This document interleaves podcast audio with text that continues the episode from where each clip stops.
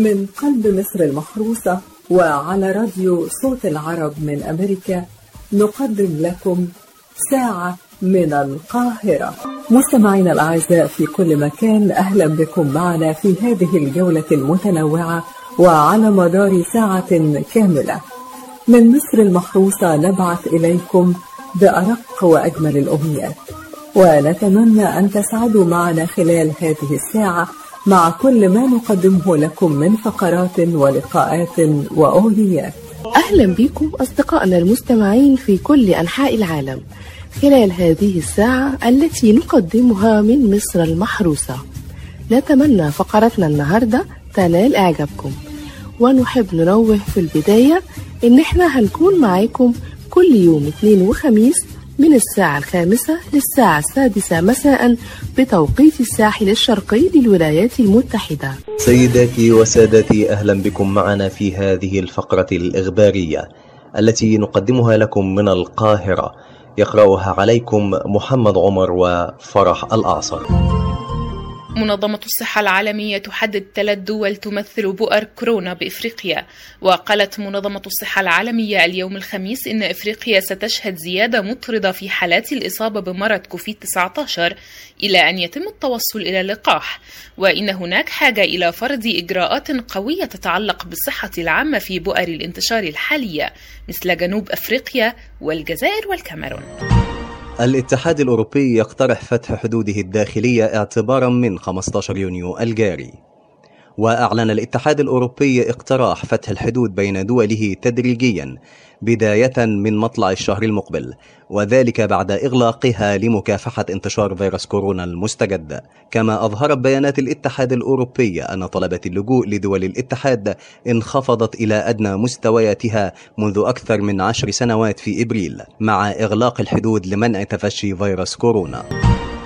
الولايات المتحدة تكسر حاجز المليونين في الإصابة بكورونا وزادت إصابات كورونا قليلا في الولايات المتحدة بعد خمس أسابيع من التراجع وتجاوزت الوفيات المرتبطة بفيروس كورونا في الولايات المتحدة 112 ألفا.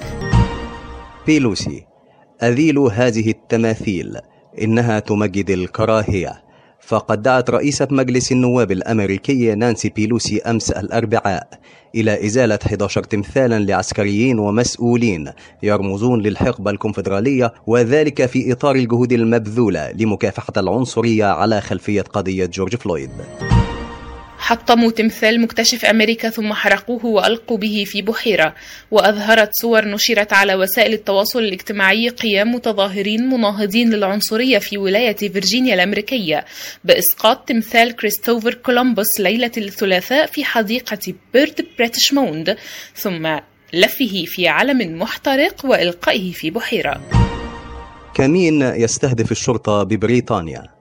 تعرض عنصران من الشرطة البريطانية لهجوم مروع وثقته الكاميرات شنه عليهما مجموعة من الشباب. فقد استجاب شرطي وشرطية شرقي العاصمة البريطانية لندن لما اعتقد أنه استغاثة من شخص يتعرض لاعتداء ليتضح أنه كمين نصبه لهما مجموعة من الشباب. وتم اعتقال رجلين للاشتباه بضلوعهما في الاعتداء الذي أسفر عن إصابة الشرطيين بجروح طفيفة.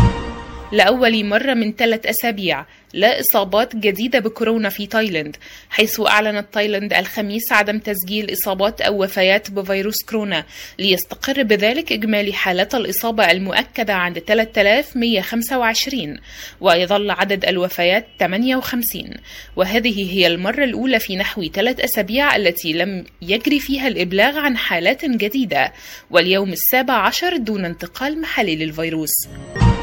أطباء بلا حدود. كورونا بدأ ينتشر على نطاق واسع في اليمن. قالت منظمة أطباء بلا حدود اليوم الخميس أن فيروس كورونا المستجد بدأ ينتشر على نطاق واسع في جميع أنحاء اليمن. وأضافت المنظمة في تقرير صحفي امتلأت معظم الوقت طوال الأسابيع الأربعة الماضية وحدة العناية المركزة في صنعاء والتي تبلغ طاقتها الاستيعابية 15 سريرا وكان معدل الوفيات مرتفعا. طيران الإمارات تعلن تسيير أربع رحلات من دبي إلى القاهرة. أعلنت شركة طيران الإمارات اليوم الخميس تسيير أربع رحلات من دبي إلى القاهرة خلال شهر يونيو الجاري. وقالت الشركة في تغريدة على موقع تويتر إن الرحلات الأربع ستنظم أيام 14 و18 و19 و21 يونيو. 479 إصابة جديدة بكورونا في الإمارات. وأعلنت وزارة الصحة الإماراتية اليوم إجراء أكثر من 45 ألف فحص جديد على فئات مختلفة في المجتمع باستخدام أفضل وأحدث تقنيات الفحص الطبي. وأسهم ذلك في الكشف عن 479 حالة إصابة جديدة بفيروس كورونا المستجد من جنسيات مختلفة وجميعها حالات مستقرة وتخضع للرعاية الصحية اللازمة. وبذلك يبلغ مجموع الحالات المسجلة 40986 حالة. البيت الأبيض. ترامب ناقش مع الرئيس السيسي سبل وقف إطلاق النار في ليبيا حيث أعلن البيت الأبيض أمس الأربعاء أن الرئيس الأمريكي دونالد ترامب ناقش مع الرئيس السيسي سبل استئناف محادثات الأمم المتحدة لوقف إطلاق النار في ليبيا. وأضاف البيان أن ترامب بحث مع الرئيس المصري سبل رحيل كل القوات الأجنبية عن ليبيا. وزير الإسكان المصري يعزل نفسه بعد مخالطة مصاب بكورونا. فقد قرر الدكتور عاصم الجزار وزير الإسكان والمرافق والمجتمعات العمرانية في مصر تطبيق العزل المنزلي على نفسه لمدة 14 يوما لمخالطته أحد المصابين بفيروس كورونا المستجد. مصر تعلن استمرار حظر التجول وعودة حركة الطيران الداخلي. فقد أعلنت مصر الخميس مجموعة من القرارات الجديدة المتعلقة بفيروس كورونا المستجد. وتقرر استمرار حظر حركة المواطنين من الساعة 8 مساء حتى الساعة الرابعة صباحا اعتبارا من الأحد المقبل حتى 30 يونيو الجاري. كما تقرر أن تبدأ حركة السياحة الوافدة والطيران إلى المحافظات السياحية الأقل إصابة بفيروس كورونا المستجد اعتبارا من الأول من يوليو المقبل. كما تقرر وقف حركة جميع وسائل النقل العام من الثامنة مساء يوميا ومد عمل المحال والمراكز التجارية لمدة ساعة. لينتهي العمل بها في الساعة السادسة مساء بدلا من الخامسة طوال نفس الفترة مع استمرار غلق المتنزهات العامة والشواطئ العامة حتى نهاية يونيو. العراق إعادة بناء تمثال الشاعر أبو تمام. فقد أعادت السلطات العراقية بناء تمثال الشاعر العباسي أبي تمام في مدينة البصرة وتأتي هذه الخطوة في إطار مساعي الحكومة إلى إعادة ترميم وبناء الآثار الإنسانية التي دمرها تنظيم داعش الإرهابي. مادونا تناشد الجميع للمشاركة في المظاهرات وتؤكد سأتواجد أسبوعيا حيث نشرت مادونا عبر حسابها الرسمي على موقع إنستغرام صورة من خلال تظاهرات الأمس الأربعاء التي شاركت فيها وظهر إلى جانبها اثنان من المتظاهرين. وأكدت أنها لن تكتفي بمشاركتها السابقة وإنما ستحرض على المشاركة كل أربعاء في حملة Black Lives Matter ونختتم هذه الفقرة الإخبارية بهذا الخبر الرياضي. تستأنف مساء اليوم الخميس مباريات الموسم الحالي من الدوري الإسباني الليغا والتي ستكون بدون حضور جماهيري بلقاء ديربي الأندلس الذي سيجمع فريق إشبيلية مع جاره ريال بيتيس. بعد غياب طويل دام أكثر من ثلاثة أشهر وبالتحديد منذ أزمة تفشي كورونا المستجد. وبهذا الخبر نكون قد وصلنا إلى نهاية فقرتنا الإخبارية اليوم. قرأها عليكم محمد عمر وفرح الأعصر. من قلب مصر المحروسة وعلى راديو صوت العرب من أمريكا ساعة من القاهرة. والآن مستمعينا الكرام حان موعدنا مع الفقرة الدينية. ويدور الحديث اليوم حول الصبر على البلاء. والرضا بالقضاء. وما أحوجنا هذه الأيام ونحن نعيش ظروفا عصيبة. ونعاني من وباء الكورونا الذي حل بالعالم. وأن نرفع أيادينا بالدعاء والتضرع إلى الله سبحانه وتعالى. أن يرفع عنا هذا الوباء. وأن يرحمنا ويرحم ضعفنا. وأن يكشف عنا الضر نسأل الله أن يرزقنا وإياكم الصبر على البلاء والرضا بالقضاء وأن يرفع عنا وعنكم وعن العالم أجمع الوباء والبلاء والأسقام. والآن نستمع إلى هذا الحديث من فضيلة الشيخ أبو المعارف أحمد أبو المعارف من علماء وزارة الأوقاف المصرية. بسم الله الرحمن الرحيم. الحمد لله وكفى وصلاة وسلاما على عباده الذين اصطفى وبعد. فإن من السنن الكونية وقوع البلاء على المخلوقين اختبارا لهم وتمحيصا لذنوبهم وتمييزا بين الصادق والكاذب منهم قال الله تعالى ولنبلونكم بشيء من الخوف والجوع ونقص من الأموال والأنفس والثمرات وبشر الصابرين. وقال أيضا ونبلوكم بالشر والخير فتنة وإلينا ترجعون. وقال أيضا ألف لام ميم أحسب الناس أن يتركوا أن يقولوا آمنا وهم لا يفتنون. والحبيب المصطفى صلى الله عليه وسلم وضح لنا أن أكمل الناس إيمانا أشدهم ابتلاء.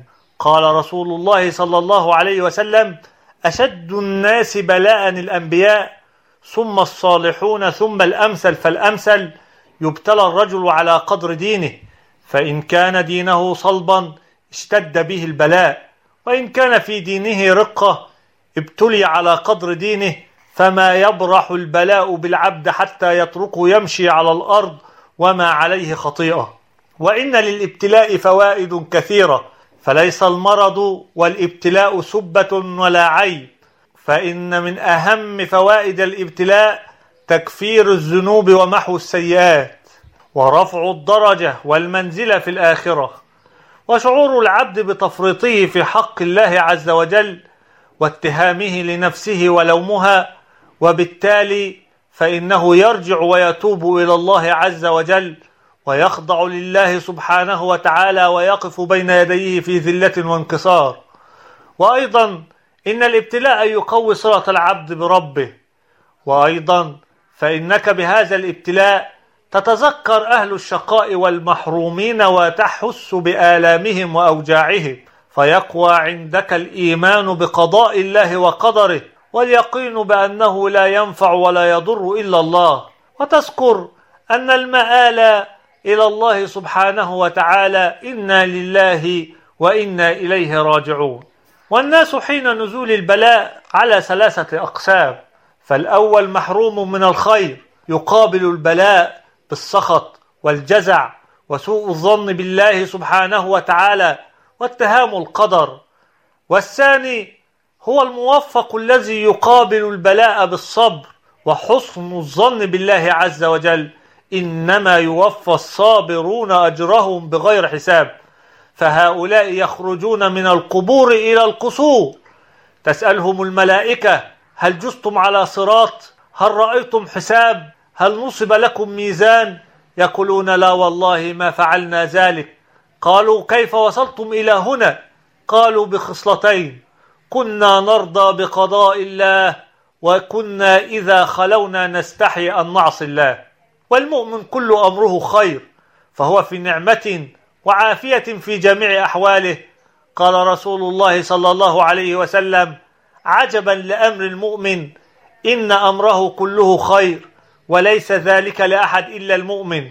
إن أصابته سراء شكر فكان خيرا له وإن أصابته ضراء صبر فكان خير له. ولذلك فلا بد لنا من الصبر عند البلاء والابتلاء وما أحوجنا أن نتحلى بفضيلة الصبر في هذه الأيام التي يعني يعمنا فيها الوباء والابتلاء من الله عز وجل بهذا الفيروس الذي أصاب الإنسانية. نسأل الله عز وجل أن يشفينا ويعافينا من هذه الأمراض ومن هذه الابتلاءات ومن الأوبئة والأمراض أقول قولي هذا وأستغفر الله العظيم لي ولكم وصلى الله على سيدنا محمد وعلى آله وصحبه وسلم. من قلب مصر المحروسة وعلى راديو صوت العرب من أمريكا ساعة من القاهرة. مهما مرت السنين في أعمال درامية بنحبها ونستناها وبنسلمها جيل ورا جيل. ليها أثر على مر السنين اللي بتحكي تاريخ كبير على مر العصور.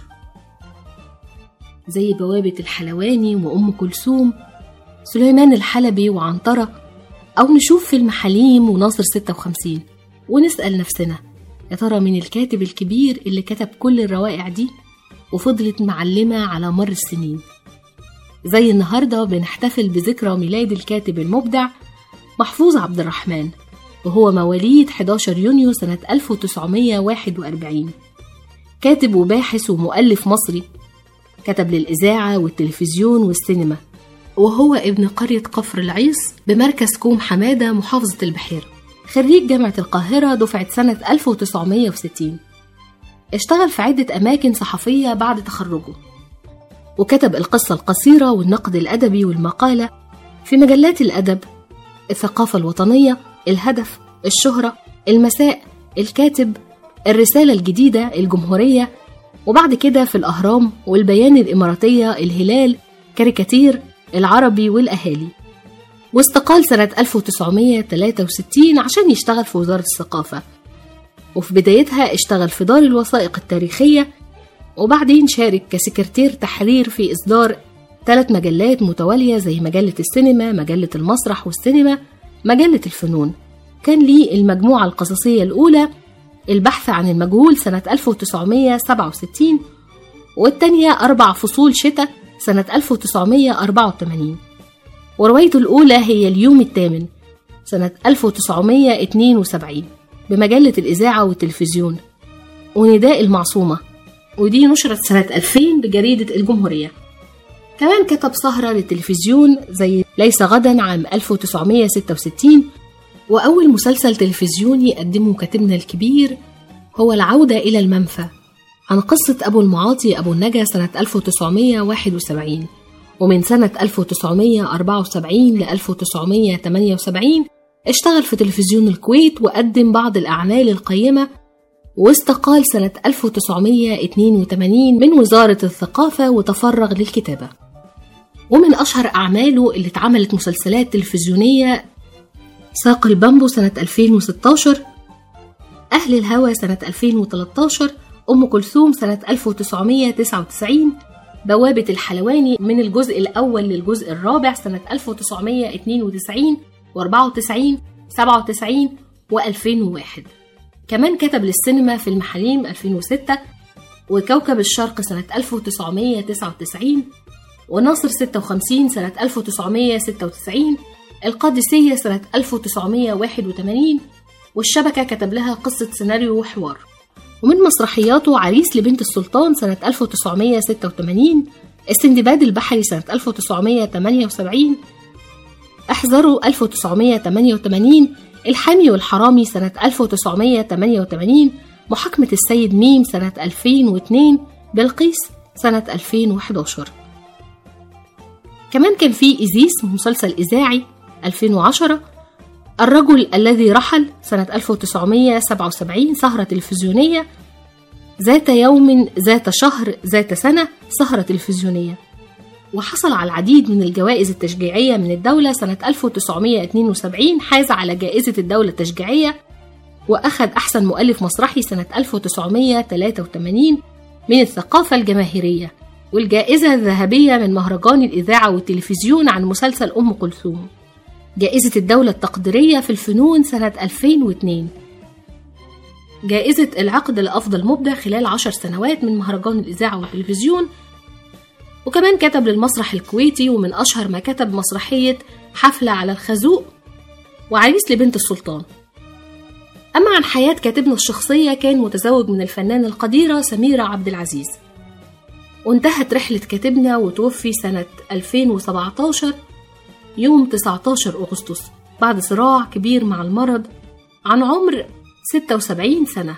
وبكده نبقى وصلنا لنهاية رحلتنا مع الكاتب المبدع محفوظ عبد الرحمن اللي أمتعنا بكل كتاباته الإبداعية اللي اتحولت بعد كده إلى أعمال درامية. شيرين سليمان برنامج ساعة من القاهرة.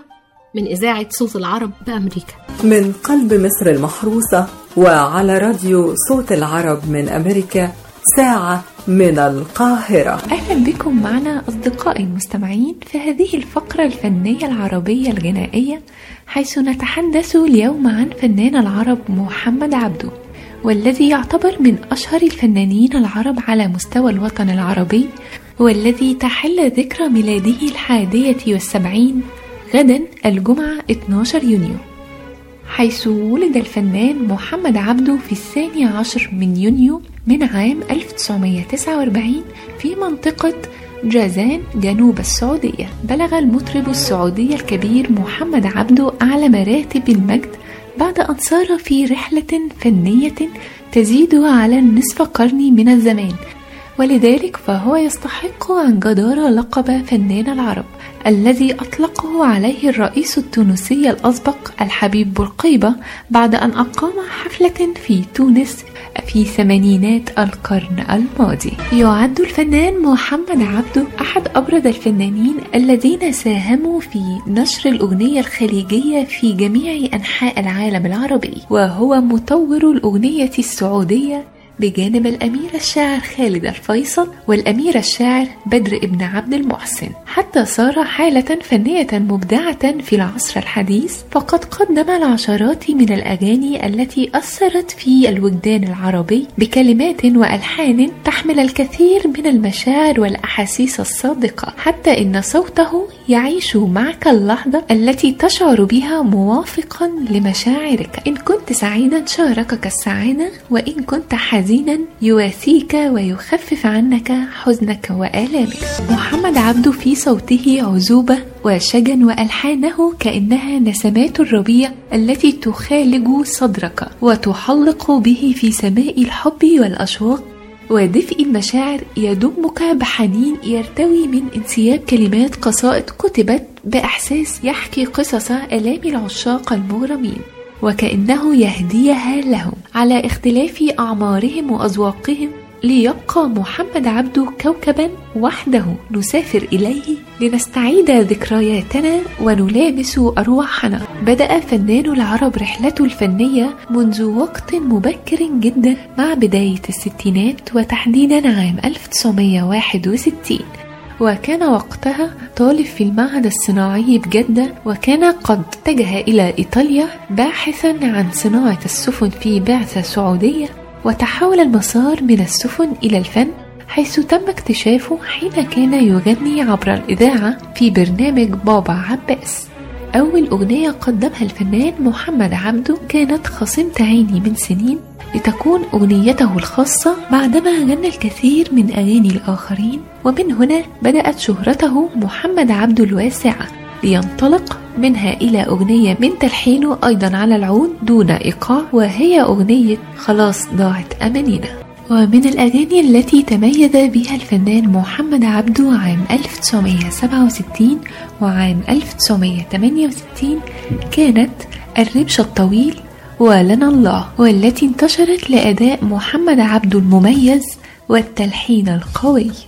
ولم تبدأ فترة السبعينات إلا ومحمد عبده ينهي بكل نجاح المرحلة الأولى في تاريخ الأغنية السعودية الحديثة المرتبطة بمحمد عبده لقيامه بتطوير الفن السعودي. لقب الفنان محمد عبده بمطرب الجزيرة العربية حيث أضاف حينها إيقاعاته الرائعة إلى قصائد الشاعر الأمير خالد الفيصل ليشكل أغاني مميزة. منها يا صاح أيوة سافر وترجع ومن أغنياته الشهيرة أغنية إبعاد هذه الأغنية المميزة التي انتشرت بشكل عالمي لتترجم مع ألحانها إلى الإيرانية والهندية واليونانية وغيرها الكثير من الدول الأوروبية مثبتا نجاح المطرب الكبير وقدرته على الأداء والتميز العالمي. ومن الأغاني التي تميز بها الفنان محمد عبده مرت سنة كما غنى محمد عبده أغنية بعنوان الرسائل وكان أداؤه لها تجربة لأداء الأغنية الطويلة وقدمها على مسارح القاهرة والرياض عام 1974 ليثبت مرة أخرى موهبته وقدرته الغنائية المميزة. قدم الفنان محمد عبده عدة ألبومات من أبرزها أنشودة المطر ونحب الليلة دعاني الشوق مجموعة إنسان بنت النور مذهلة. الأماكن؟ عيون الليل الربش الطويل لنا الله وغيرهم الكثير. بشكركم جدا والحلقة الجاية أكون معاكم إن شاء الله في فقرة جديدة من فقرات ساعة من القاهرة. أرق تحياتي أرسلها لكم من القاهرة رنا عصام.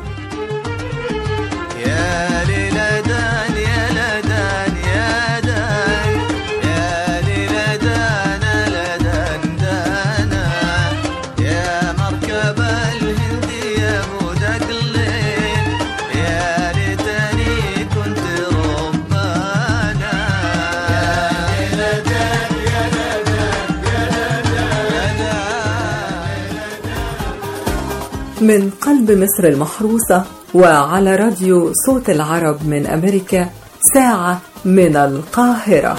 أهلا بيكم أعزائي المستمعين. الفنانة هالة فاخر من روايح الزمن الجميل من مواليد 8 يونيو ولدت في مدينة الإسكندرية سنة 1946 لعائلة فنية فهي ابنة الفنان الكبير فاخر فاخر. نشأتها في بيئة فنية بحتة أهلتها للعمل في المجال الفني. بدأت مسيرتها الفنية وهي في عمر العشر سنوات واختارها المخرج حسن الإمام للتمثيل وهو يعتبر الراعي الرسمي لها. من خلال فيلم لن أبكي أبدا. مثلت الفنانة هلا فاخر أكتر من 300 عمل متنوع بين السينما والتلفزيون والمسرح. وفي خلال مشوارها الطويل استطاعت تكوين رصيد كبير من الأعمال المتميزة. وشكلت قاعدة جماهيرية كبيرة من الجمهور. الفنانة هالة فاخر ما نسيتش الأطفال في مشوارها الفني وقدمت عمل من أهم الأعمال الموجهة للأطفال مسلسل بوجي وطمطم للمخرج الرائع رحمي في تمانينات القرن العشرين. الغريب إن المسلسل محفور في قلوب الكبار قبل الصغيرين وعايش معانا للوقت الحالي. ومن الأعمال السينمائية للفنانة هالة فاخر فيلم امرأة على الهامش وأغنية على الممر وبين القصرين والجواز للجدعان وأيظنه والزمهلوية وتيمور وشفيقة وغيرها من الأفلام الجميلة. أما عن المسرح فمثلت وجع الدماغ وبلو بلو وربنا يخلي جمعة ومطلوب على وجه السرعة وغيرها. تعتبر الفنانة هالة فاخر من الوجوه المميزة في الدراما التلفزيونية فقدمت العديد من المسلسلات زي خرم إبرة والوتد والعطار والسبع بنات وموجة حارة وابن حلال وعلي يويكا وأبناء ولكن وشرف فتح الباب وسكر زيادة وغيرها كتير من المسلسلات المهمة اللي كلنا بنحبها. بنتمنى للفنانة الجميلة دوام الصحة ومنتظرين دايما أعمالها المتميزة. كل سنة والفنانة الكبيرة هالة فاخر بألف خير. كانت معاكم دعاء حسن. من قلب مصر المحروسة وعلى راديو صوت العرب من أمريكا ساعة من القاهرة. أهلا بكم مستمعينا في فقرة شخصيات صنع التاريخ. واليوم سأحدثكم عن مؤسس مصر الحديثة وأول حكامها وهو محمد علي باشا. ولد محمد علي في مدينة قولة شمال اليونان عام 1769 وعاش يتيم الأب. فقد توفي والده وهو في سن صغيرة. ثم أصبح يتيم الأب والأم بعد وفاة والدته وهو في عمر الرابعة عشر. فكفله حاكم قولة الذي كان صديق والده. وقربه منه وزوجه من امرأة جميلة وثرية. اسمها أمينة هانم فأنجب منها أولاده إبراهيم وطسن وإسماعيل وابنتين هما توحيد هانم ونزلي هانم. تسمى سلالة محمد علي باشا بالأسرة العلوية التي حكمت مصر منذ بداية القرن التاسع عشر وحتى منتصف القرن العشرين. أرسل محمد علي باشا كنائب رئيس الكتيبة الألبانية المساندة لجيش السلطان العثماني إلى مصر للاستيلاء عليها وطرد الفرنسيين منها. ثم أصبح قائدا للكتيبة الألبانية فأظهر التودد لكبار المصريين من العلماء والفقهاء. فكسب ود الشعب المصري وفي عام 1805 تولى محمد علي حكم مصر. وفي بدايات حكمه خاض حربا شرسة ضد المماليك والإنجليز واستطاع أن ينتصر عليهم ثم خاض حروبا كثيرة نيابة عن الدولة العثمانية ثم حارب الدولة العثمانية في الشام والأناضول. فقد استطاع بعد حكمه من تهدئة الأوضاع في مصر وكسر محاولات الأتراك والإنجليز الذين حاولوا الإيقاع به وبحكمه ولكن بدهائه وحنكته استطاع أن يستقر في حكم مصر. وهكذا حكم مصر بعقله قبل سيفه واستطاع أن يجعل مصر قوة كبرى. فشهدت مصر في عهده فترة ازدهار وقوة في كل المجالات.